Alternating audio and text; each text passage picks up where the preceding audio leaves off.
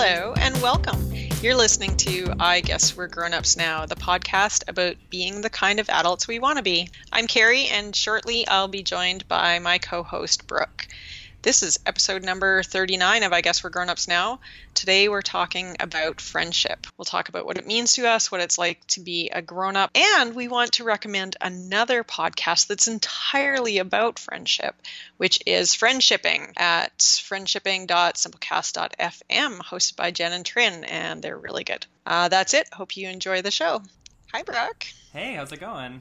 It's going well. It's so nice to talk to you. Yeah, it is. I think You're my friend. it's true. Even though our countries may go to war, we we will remain friends. uh, nations rise up to That's stand right. in our way. If we can we just will not. we can just prove to America and Canada that it's possible for us to go and do a thing together. So so Uh, I yeah. saw uh, a movie yesterday that made me think about a topic for today. Um, I saw Ocean's Eight. Ah, I have not seen it, so no spoilers. yeah, no but- spoilers. Um, you know, I think it's worth watching, but as best I could tell, uh, is a movie that largely concerns um, the important topic of friendship, Yes, such a good topic. and specifically like adult female friendship, um, which is often so fraught. So uh, there's a lot of it that comes up in the movie. Um, I think everyone in the movie probably should have been gay, but that's not the movie we got. So that'll be that'll be uh, Ocean's Eight plus ten. Ten years later, they'll all be in a large poly relationship with each other. it's worth reading. I think that uh, Autostraddle and, and maybe s- some other v- avenue like covered sort of the not quite queer baiting, but like definitely like gay insinuation Right. that happened throughout the film. So, but when you I don't guess- want to sleep with people, it's still hard to make friends. Yes, that is true. It can be hard to make friends. How do you how do you go about making friends, Brooke? Poorly? No, I don't know. I travel a lot, so that's a good start. Yeah, I don't know. I I have very few friends from my high school or college life. hmm most of whom are in Austin, and I see very infrequently. Um, I'm in a Slack channel with a couple of them, but by and large, all my friendships started, you know, in the last ten years. A lot of them online. So I think my longest standing friendships right now are mostly friends of mine I know predominantly in the Bay Area that I met through IRC.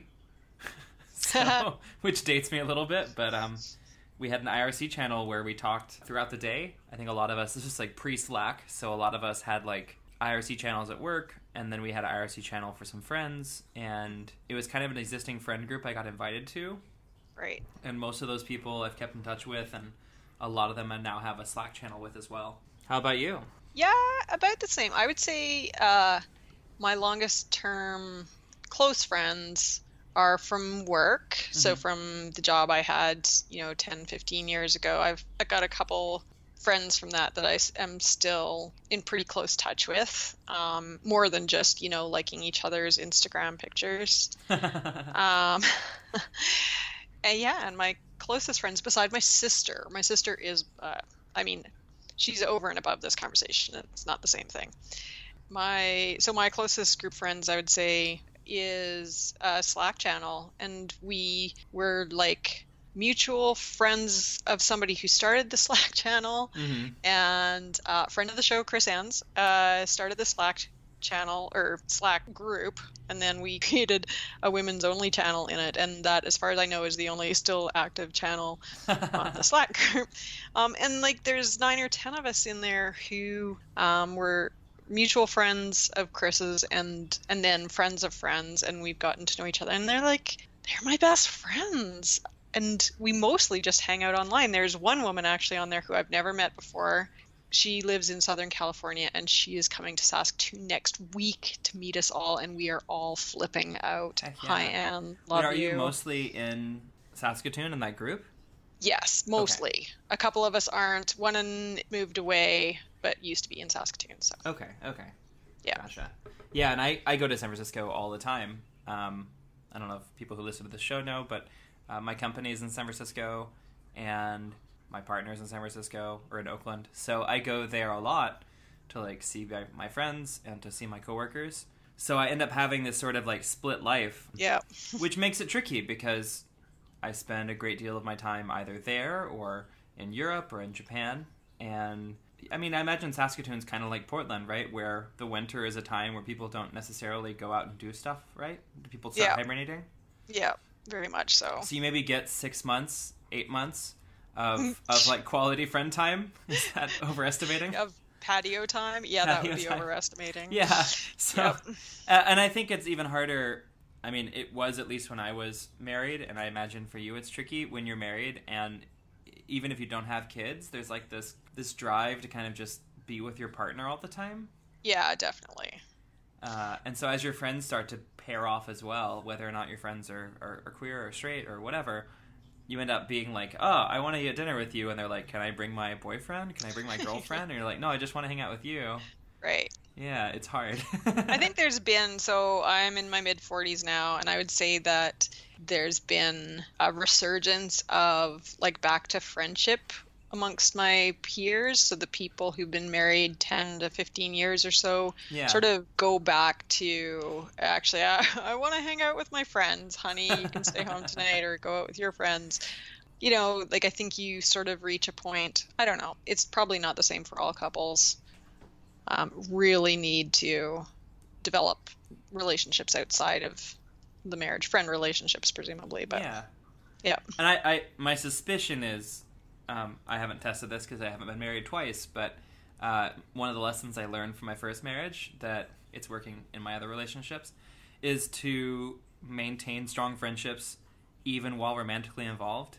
Mm, Um, Yeah. I don't know about you, but I've learned that it's really important to have more than one type of relationship in my life at the same time so that I have more support and more variety in my life. So that when I'm having a fight with one person, or I don't know, if my issue is with the person that I'm dating, that yeah. I can talk to somebody else about it. I can go and do things with other people. It, I I don't think one person can ever be everything. Although that was the narrative I got growing up was that yeah you'll get married and then that person will be like your whole life and they'll complete you and that sounds bonkers to me now but I definitely believed it when I was younger. Yeah, I don't know. I get the impression that there is there's a type of person who that can be true for. Um, my parents are, I think, really great examples of they just they get. I, I would guess 95% of their relationship needs from each other. Like it's an absurdly large amount, and they they are perfectly happy. I, I honestly think they are. I think there is a kind of personality type, perhaps Sure. and probably the right combination of personality type plus like the culture you were raised in and that you continue to live in. Very, I mean, small c conservative. Yeah, and Uh, if your expectations are, are that like everyone else will have that. Right. Like that's that's problematic.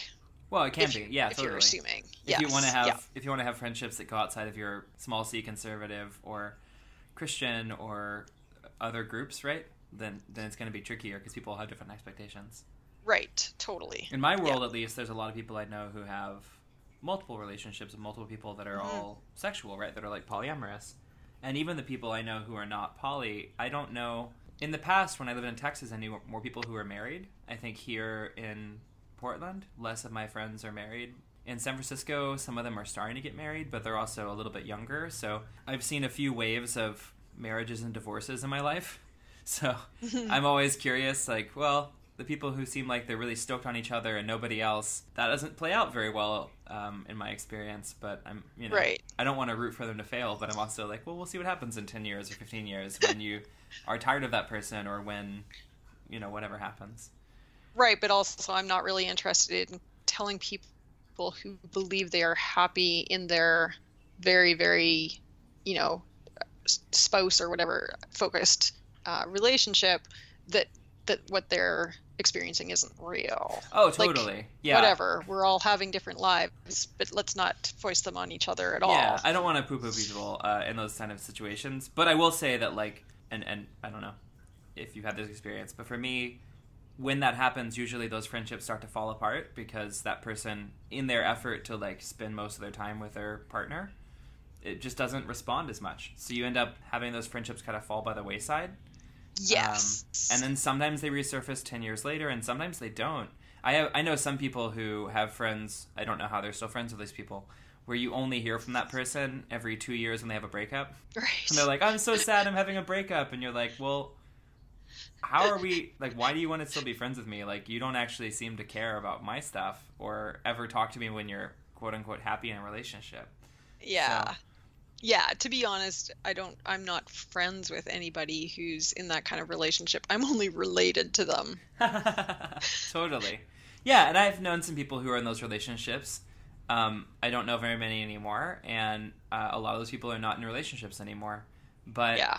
I think to me, one of the biggest, going back to like the, the friendship thing, one of the biggest lessons that I've learned from all of that is to find people who share your goals and share your sort of like, like large overarching life choices. Mm-hmm. A- And if not sharing 100%, at least like understand yours and have room for them.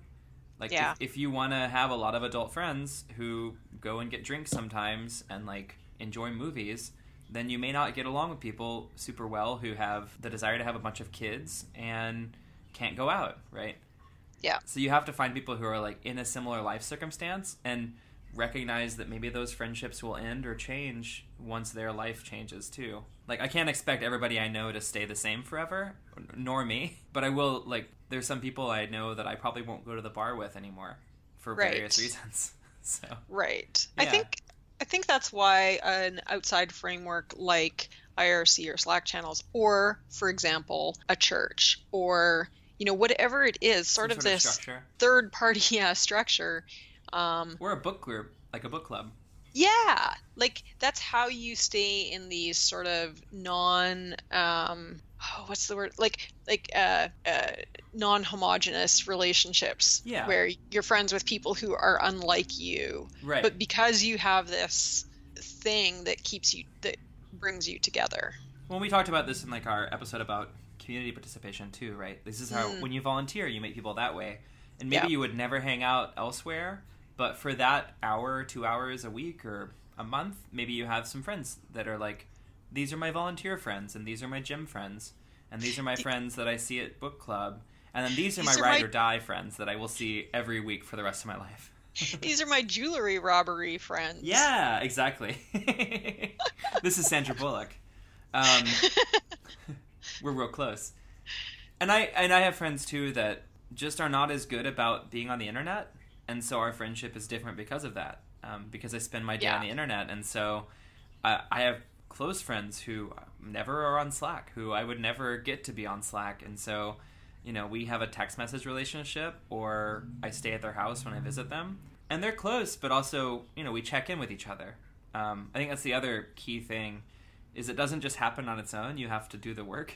yes Like it's not like living in the dorms where you can just walk down the hallway and knock on your friend's door and be like, "What are you up to?" You have to remember, "Oh yeah, I wonder how Danny's doing right now. I wonder how Katie's doing right now or whatever." yeah yeah that's right and i think that i think there are some relationships where that works if only one if one person is always the initiator but i think most friendships work best when there's at least a nod toward i do this once or twice and then you do this once or twice getting in touch with the person Have you ever set up calendar reminders to message your friends? Uh, I would not say uh, never. I don't have any that are repeating. I don't. Think. Yeah, I, I used to. I, I think it was like right around the time of my divorce. I just realized I'd been really bad at friendship, and so I took a note and was like, "All right, I'm going to every three months make sure I talk to these people." Yeah. Um, I do that at work. Funny enough, like there's people who coworkers who I'm friends with who I have one on one set up with that are not work related. Really, they're friendship related. That's a cool strategy. Just like you get in a video call and talk to each other. Yeah. I love that. Yeah. Yeah, I love it too. They're those people are super important to me, and I think honestly, most of them are people who, if we didn't work at the same company, like if one of us were to leave, I'm not sure we would stay friends. Yeah. But it's super important for us to have work friends. I think work friends are really like for me they've been a very important part of my work life all my career It changes things. And I, I think it's hard if your company is really small or if a lot of the people you would talk to a lot are only in your management structure. Yes. But yeah, if your company is like medium sized, you can talk to people in different groups or people who do what you do but in different areas. Yeah. I was friends when I worked at um, big company, very Mhm. big company in Toronto. I was friends with like the guy who worked in the mailroom. Oh, And it was yeah, it was like a really super friendship. We like could go for coffee pretty much whenever, but like our jobs didn't have anything to do with each other. I think we got strange looks because here I was, you know, an information developer hanging out with like the blue collar uh and but it was a great friendship and and I bet yeah. your mail your mail always got delivered. totally I would get I would get instant phone calls about packages. I used to bribe a um, IT person with hobnobs because he was British and I had an import thing, and I would talk to him about Doctor Who and give him hobnobs, and he would help me with like networking stuff. So Nice. Um, that was more of a friendship of convenience. But I Those work too. my company is pretty small. My company is eleven people total, I believe, and a lot of the people at work have kids. Um, a couple of people at work all kind of knew each other beforehand, and yeah, we hang out like here and there. I have a coworker who we just hired recently in town, and he and I will get like do co-working and kind of do the friend thing a little bit. It's always a little bit fraught because you're like, I don't want to associate this hangout with friend with work time all the time, but that's Yes. one of the main reasons we know each other. So, Yeah. um, Yeah. but yeah, it can be it can be really nice. And I think that there's like a lot of advice out there to not be friends with your coworkers to like just in case, but I I cannot imagine going to an office where I wasn't at least friendly with some people. Yeah, I mean, I think I think work friendships aren't any more fraught than re- other like real life friendships. Like I think you can ha- get into dangerous territory. Dangerous. I mean, like emotionally exhausting or hurtful things, like with any friendship, not just ones at work. So Totally. I guess it's weird if the person is like determining your salary. Well, I think like it's way better or way easier to to be friends with someone at work than to date someone at work. Yeah, that's probably a very different thing. Yeah, like the dating, less good, but just hanging out, grabbing a drink every once in a while. Just be really careful. Um, It's probably a good idea to never really, in my opinion, it's a good idea to never drink so much that you lose control or, or don't know what you're saying. But especially when it's a coworker, um, you run some more risks. That's how you make your money to like Yeah. pay for your life. So don't say everything all the time. Keep keep in mind like behaviors and attitudes um, that you would have at like a conference or if your boss was around. Yeah, that's Um, good advice. And I've known some places where like everybody is really uncouth and it's sort of the culture. I don't do well in those places. Um, but uh, yeah, your mileage may vary, I guess. Yeah. I'm trying to think if you're not an internet person and the idea of being on a Slack or on Twitter, where I've also met a lot of friends, sounds awful to you, like meetup clubs, things like that are really, really games helpful. nights. Games Yep. nights. Yeah. Like like we said, the gym or a community group. And also there's that feeling, I think, um, for me at least, when you first meet somebody and you're like, I think they're cool, I think I want to be friends with them, that isn't dissimilar from that feeling you get when you want to date someone. Totally. And it can be just as nerve wracking to kind of say, hey, um, do you want to go get a drink sometime? Like, uh, and then you're thinking, and probably they're thinking too, like, this person's too cool for me. There's no way we can actually be friends, but it's worth it. The worst thing they can say is no. Um, and that's not that Right. bad. You can survive a no. Yeah. I was going to say one of the ways of meeting people that do you can be really good friends with is sometimes hanging out with people who you're only like so-so friends with. One of the ways to meet people is to go hang out with people you're kind of acquainted with. It's it's risky and like hard for people who are shy or introverted or whatever. But you have to view it as a step. Like yeah, in a process. you have to progress the friendship. If I'm going to hang out with a person, they will be my best friend. It's also a thing, kind of wild, but um, when you hang out with people who you're somewhat friends with, you might meet their friends, and their friends Yeah. you might get along with really well. So yes. it's a Yeah. It's like a hit or miss. I would also highly recommend figuring out your like ideal group size. I know like the Nancy podcast has been talking about sort of your gaggle, which is this idea of like like the L word or something, where you have like ten friends and you do everything together and you like see each other at this coffee shop all the time and you have an intermingling like web of like gossip and brunch. That may not work for you. There's that Twitter joke of like the most unrealistic thing about Jesus' story is that he had 12 close friends in his 30s. uh, I mean, it's. I, I think it's amazing if you have two or three people in your life that you care about enough to talk to often. You might have a whole lot more. You might prefer seeing people in groups. For for me, I hate parties, um, and I really prefer one on ones or small small hangouts like below six people. So I've structured my life around that. Like I don't invite a lot of people to things. I don't throw parties. I don't go to parties. But I do reach out to individual people to like go to dinner, to go get drinks. Maybe sometimes I'll invite two or three people to go get drinks um, or to go get brunch. And that feels good to me. Yeah. Um, I have energy for that because I don't go to the parties. Right. And maybe it's really hard for you in a one on one situation to think of what to say and you prefer to be like a background player. And maybe you just want to find a couple friends that you can quietly watch TV with. Those are all awesome things. You just have to know kind of what you're looking for because um, I don't think there's a one size fits all. Yeah. Do you have friends that you go running with?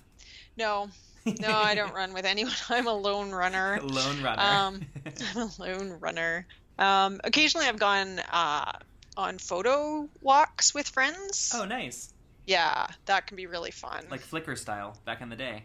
Yes, totally. back in the day, Flickr. Um, yeah, I enjoy doing that. It's kind of fun to like have something to talk about. Yeah. While you're, um, you know, you talk about the photography, but you're hanging out with a person. Um, and it's a little bit easier to like actually keep up and talk to them if you're not running. Yeah. at yes. least for me. well, you're supposed to run at a pace where you can hold a conversation. So. Oh yeah, well, that pace is not running for me. I smoked for too long. Uh, I, another uh, great way is you can start a podcast. yes, that's true. This is Podcasts are excellent for friends. this is a large part of what keeps our friendship going, uh, even though we are not always as good about recording often. it's true. Yeah, to But some degree, it's- it was like an excuse for us to be friends. You are the one friend who has a recurring meeting on my calendar. it's true. Sometimes we cancel, but Yeah. it's there. Yeah, Yep. and it's kind of cool. It it seems like even for famous podcasts or big podcasts, a lot of the reason people do them is to talk to their friends. like at least the ones I listen to, the ones I like, are the ones where it's people just kind of catching up and, and like shooting the shit about whatever. Yeah, exactly. Uh, so what else did what else did Ocean's Eight have to say about friendship? Ocean Eight, um, let's see. It mostly was just this your friends may not always trust you because of mistakes you've made, but they'll give you another Mhm. chance. A lot of the people in the movie were new friends. They weren't necessarily uh, old friends. I think that Cate Blanchett's character and I'm blanking right now. Sandy Bullock. That's the one, Sandra Bullock. Yeah. They, they were friends before, or maybe they were lovers before. It's never quite clear. Ah. But everybody else, mm, with the exception of maybe like one other person, is, is new to the group. But they kind of like develop this friendship through mutual trust and respect. And you can kind of tell in like these little group scenes that like some people get along better than other people, and some people are a little bit more awkward. But yeah, it's kind of cute. It's just a bunch of like I don't know people doing a project together. So I don't think you have to rob a bunch of jewels to become friends with people, but you know, shared interests. But right, exactly. Clearly, it can work. So It's also I I will. We've largely talked about. I know we haven't specifically talked about this, but to me, like friends of the same gender can be really awesome, whether you're queer or, or straight. Like it's yes, it's really nice to have people who kind of like get it at a basic level. Um, Mhm. I've known a lot of women who like seem to mostly hang out with men, but I don't know. It's not my jam. Yeah, I was. I had a lot of guy friends. Um, I would say from like late high school through college and the first few years outside. Um, I was more of a, you know, I'm friends with guys a lot. Mm-hmm. But I would say toward the end of my 20s, like I met a couple of super close girlfriends, and for me, the ratio has sort of completely flipped. Almost entirely friends with women now. I'm straight for the record, just for listeners, in case they're not clear. Ratio for me has flipped. I have a couple of guy friends who I see, you know, somewhat regularly or hang out with online regularly, but my my bosom buddies are are women. Yeah, and I'm gay, but most of my friends are also women, and like I don't sleep with all my friends. Um, right. I don't sleep with my guy friends. yeah, you you can have friends that you could theoretically sleep with without feeling totally sick and still not do it. I don't know. It's a it's a magical yep. concept. I also look for people in my life that give as much as I give. So yes. what that means is every time we talk, they're not demanding that I give them support, but never actually asking how I'm doing. Right. Um, the kind of people that I can trust to kind of like read my mood a little bit, right? Mm-hmm. That even if I'm like not doing well, or if they can kind of tell that I haven't talked in a while, they can reach out and like ask me how I'm doing. It's it's like a eternal search, I guess, because some people are also more prone to depression, and they may not yeah. be able to like reach out themselves. I found that like yeah, that's one oh, I really struggle with is like figuring out that boundary of they need space versus they really should have somebody reaching out to them right now. I, that's yeah, it's hard to know. I know. feel like friendships dissolve over that kind of thing. It, yeah, they um, really do, and I and some people like do not want to be reached out to, uh, and once again, that's back to me at least. That's back to the, you know, find the kind of styles of friendships you're looking for. Right. Like if if you are the kind of person who wants to reach out, you need to find people who are okay with that. Yes. It's probably not going to be a good match if you always find people who are like, "Don't talk to me. I'm sad right now." Right. Right. And also, I mean, friendships change over time. Yeah. Like over the course of three, five, seven, ten years, you know, people's needs change and their styles change, and so your friendship might might in, intensify or it might lay off. It's hard to say. And it can also feel like a bummer when friendships fade out or when you yeah. have an actual friend breakup. That can be really upsetting. Um, and I think there's not a lot of good support systems in place for friend breakups. Totally not. Like if you and your girlfriend or you and your boyfriend break up, people usually get that you're sad. But if you and a friend break up, or if you have a friend that just kind of hasn't been in your life much anymore, it can feel just as awful, sometimes worse in a lot of cases. And yeah, it's really helpless feeling. Yeah yeah and like being able to articulate that to people that are still in your life to kind of say like hey i'm really upset because like i cared about jim and we just don't see each other anymore and that's a bummer and i tried to reach out and just nothing's happening yeah. Um, and some people you don't know how they're going to react to like a major situation until it happens so you know i've had friends who when they go through a breakup or when they go through a job transition they become unreachable for a while. Mm, yeah. And I always thought they were like really, you know, bubbly and like always up for hanging out. And then all of a sudden, I'm like, where did they go? And it just turns out I'd never seen them through that part of their life. So there's like right. these cycles. Yeah. But in my opinion, everyone who's listening to this deserves friends that like see them for who they are and, and love them for who they are. Um, where you don't have to like bend over backwards and change to be able to be friends with those people. Where right. you can just show up and be yourself, scars and all, I guess. Yeah. But it's yeah, yeah. it never gets easier, I don't think. No, I think that's true. In fact, I think in a lot of ways the rules get fuzzier the older you get about are you friends or not. Like that gets weirder the older you get. It was really easy when we were 10. Yeah. Yeah, exactly. And when you had to call your parent or your friend's parents' house and talk to them and ask yes. them if they could go out. when I bet too, like you have friends or sort of friends, like you're I bet that your daughters have friends, and your daughters' friends' parents, and you sometimes talk, but yeah. then it's like, should we hang out? Are we just like, are we friends by proxy? yeah, I've tried hanging out with some of my daughter's friends' parents, and I would say that when they were little, it kind of worked. Like when yeah. they were five, six, seven, that worked but soon it was clear that really our only shared interest was our kids right. and you get to a certain age and that's boring. And if your kids have a falling out, then then you're really messed up. It's yeah. super awkward dealing with parents of your kids' friends. It is so ugh, it is super awkward. That sounds pretty tricky. Uh and I'm just imagining that, like, for some parents, the idea of their kids going off and doing something at another parent's house is like a good opportunity to do your own thing and you yes. don't necessarily want to see those parents. You're like, no, no, I'm finally doing something for me. and the stupid conversations at the door when some when you go to pick up your kid and there's this like five minutes while your kid's getting their crap together and you're like so bonnie how are things? How's your job? Uh, oh there's your dog. Let's talk about your dog for a second. Like it's it's just it's and like it's not her fault. It's just a horrible awkward conversation all the time. Yeah, it's just that you you won't be friends with everyone, and even No. people that like by all means you could be friends. There's no reason for you to be friends. yeah Yeah, it's a it's a tricky thing. it is Ah, friendship.